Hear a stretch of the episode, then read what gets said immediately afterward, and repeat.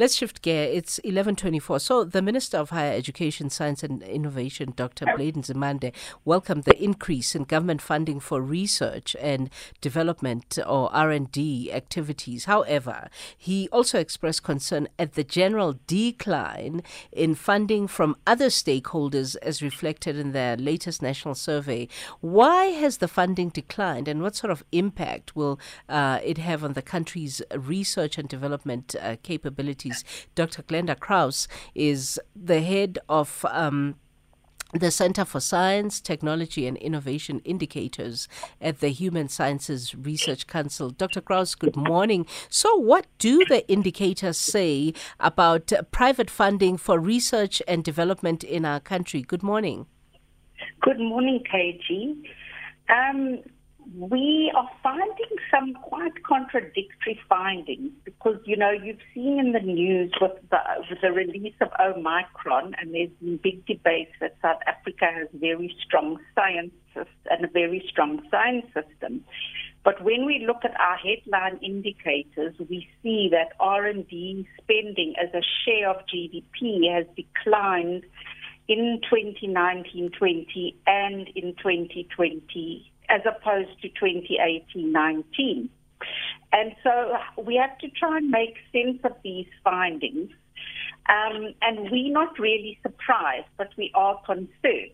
So if you look at the data, it's covering the period where COVID started to have an impact, um, and it impacted on the private sector very much. And we've also seen that we have a very muted economic growth. So for the period under review, it was only 0.1% GDP growth. And our unemployment was also growing over this period. So, um, so that is the concern because R&D is ever more vital to address our economic and development, human and social development challenges. But we have to keep a sense of perspective in how we think about the role of R&D. So if a person has wanted to invest in innovation, for example, they invest in a new, a retailer invests in a new online platform, or a manufacturer buys a new state-of-the-art equipment, they're innovating and it can have an immediate effect. But R&D is a long game. So there's risks and uncertainty when you start doing your research and development. You don't know for sure that you're going to get the right kind of outcome that you wanted. And often there's a lot of serendipity in what we do develop and discover. And it varies if you're doing basic research, then obviously there's greater risk and more uncertainty as opposed to maybe applied research where you know something works and you're trying to work out a new application.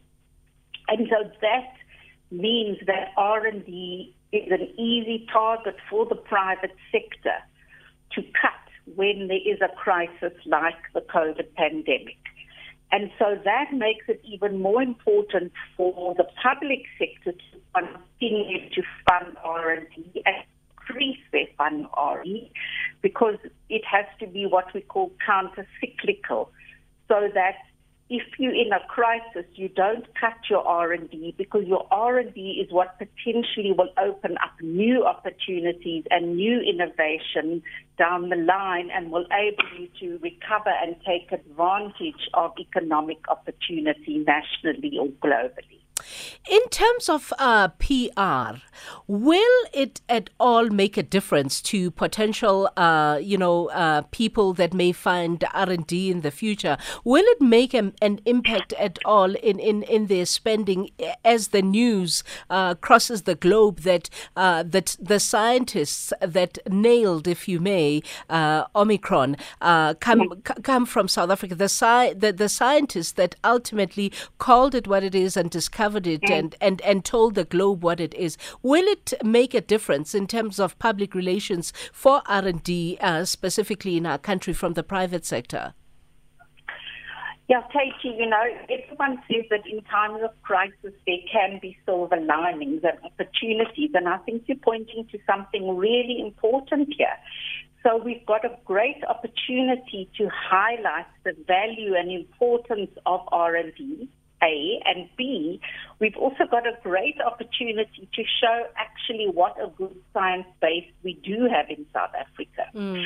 So again, although the R&D spend overall has declined, um, we have very strong pockets within our national system of innovation that I often call islands of excellence. And our health research is one of those areas.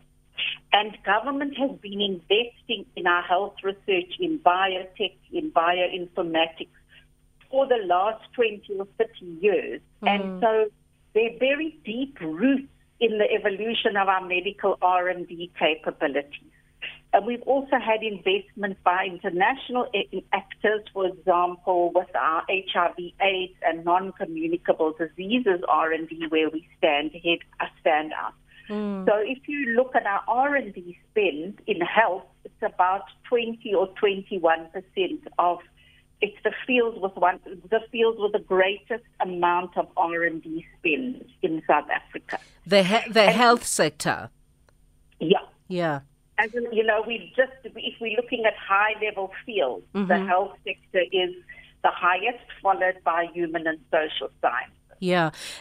And yet, with that muted economic growth that uh, you referenced earlier in our conversation, uh, government has increased uh, its funding for research and development. Uh, I'm going to assume that's very good news. To, to what do you attribute that increase to, especially as you yourself said, we are in a muted economic growth period?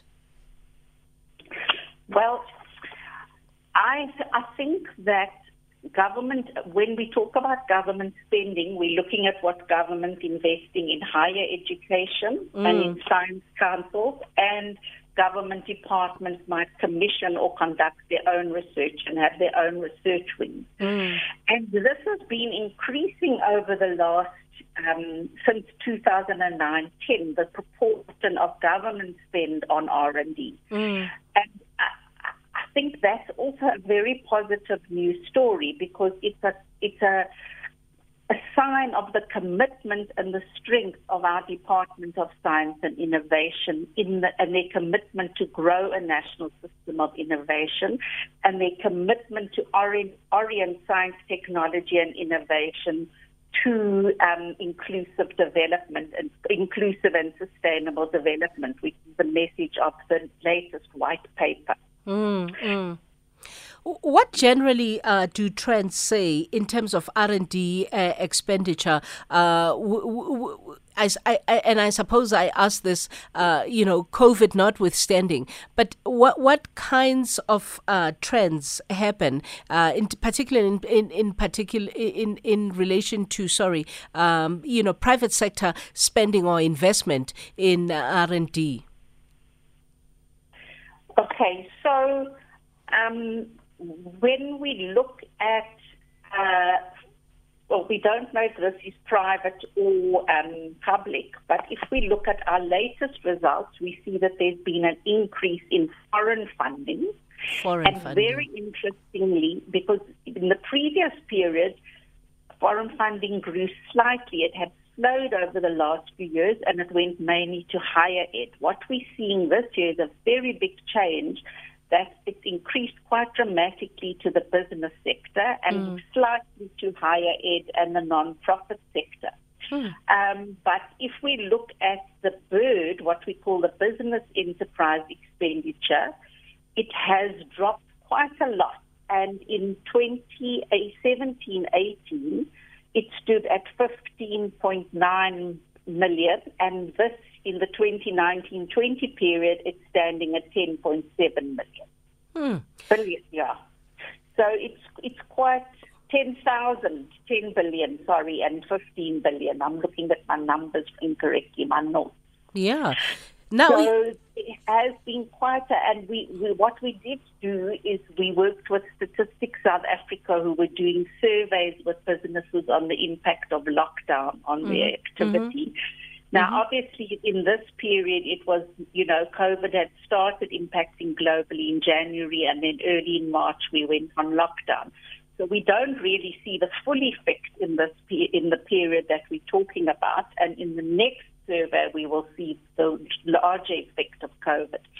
But what we did find is that um, for all most of the firms that we surveyed, they reported that their 27% said that their in-house R&D expenditure had stayed the same, so they were keeping it the same. Mm. But quite a, um, a, large proportion increased it again, where business is being counter-cyclical and trying to position itself yeah. better to take advantage. Yeah. And interestingly enough, those were the smaller firms rather than the larger firms. Do do you so, anticipate uh, a growth? Uh, sorry to interrupt you. I, I mm-hmm. thought your thought process was done, but you you, you can uh, mm-hmm. uh, continue if you want. But I wanted to mm-hmm. to ask: Do you anticipate a growth in research development funding, depending on where this you know COVID nightmare, if you may, goes to? Uh, if for, mm-hmm. if for example, let's say in the next two, three, four years, a cure is found uh, for for COVID, for example, mm-hmm. hypothetically speaking, right? Right? Would mm-hmm. that would that redefine the degree to which R and D uh, is is funded, even at a global scale? Yeah, I think what you're finding a big change from COVID is the degree to which R&D is funded. So a lot of the developed economies are increasing their funding. And government in South Africa is has increased its funding and what the Department of Science and Innovation is also doing, you know, we've set national targets that by 2030 we should be reaching a target of 1.5 of GDP is spent on R&D. Mm. And this year our, our figure is 0.62, so we're actually falling behind. So what government is trying to do is look do some modeling to say if we want to reach that target and we continue funding at the same rate, how long will it take us to reach the target? And if we want to reach the target, how much do we have to increase our funding by to get to that target? Mm. And also, which kinds of government departments could be spending more on R&D? Yeah. Um, and so what's critical there, and this is also critical about the growth in R&D globally is the coordination and the network. Mm, mm. So we're seeing the positives around um, people working together. So another example uh, in the COVID and the health is we've created a network for genomic surveillance in June 22. It was set up by the Department of Science and Innovation and the Medical Research Council.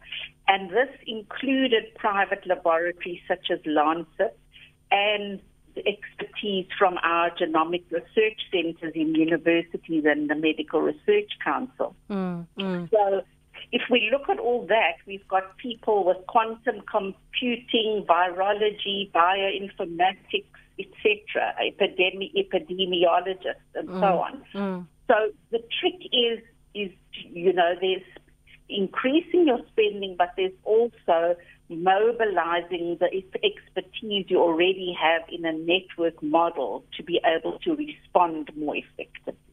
And there's lots of global networks. I've given you a South African example, but there are other global networks mm. like um, and I think if there's a one big lesson we also have to learn is to be able to use networks to be more effective. Fantastic. And uh, I'm sure we'll have this conversation again uh, because I think uh, COVID 19, particularly, has forced uh, big conversations on issues of research and development. But thank you very much for making the time, Dr. Kraus. It's my pleasure. We'll come back anytime. We do lots of very interesting research. I just want to say one last point that what we're looking at also is. Um, to be able to ad- identify how much is R&D being oriented to our development challenges, like health, like water, like human settlements, like energy. And we're trying to start a conversation there. And again, the issue of networks between public and private sector is absolutely vital in that space.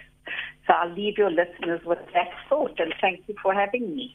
Fantastic. Dr. Glenda Kraus is uh, the head of uh, the Center for Science, Technology and Innovation Indicators at the Human Sciences Research uh, Council.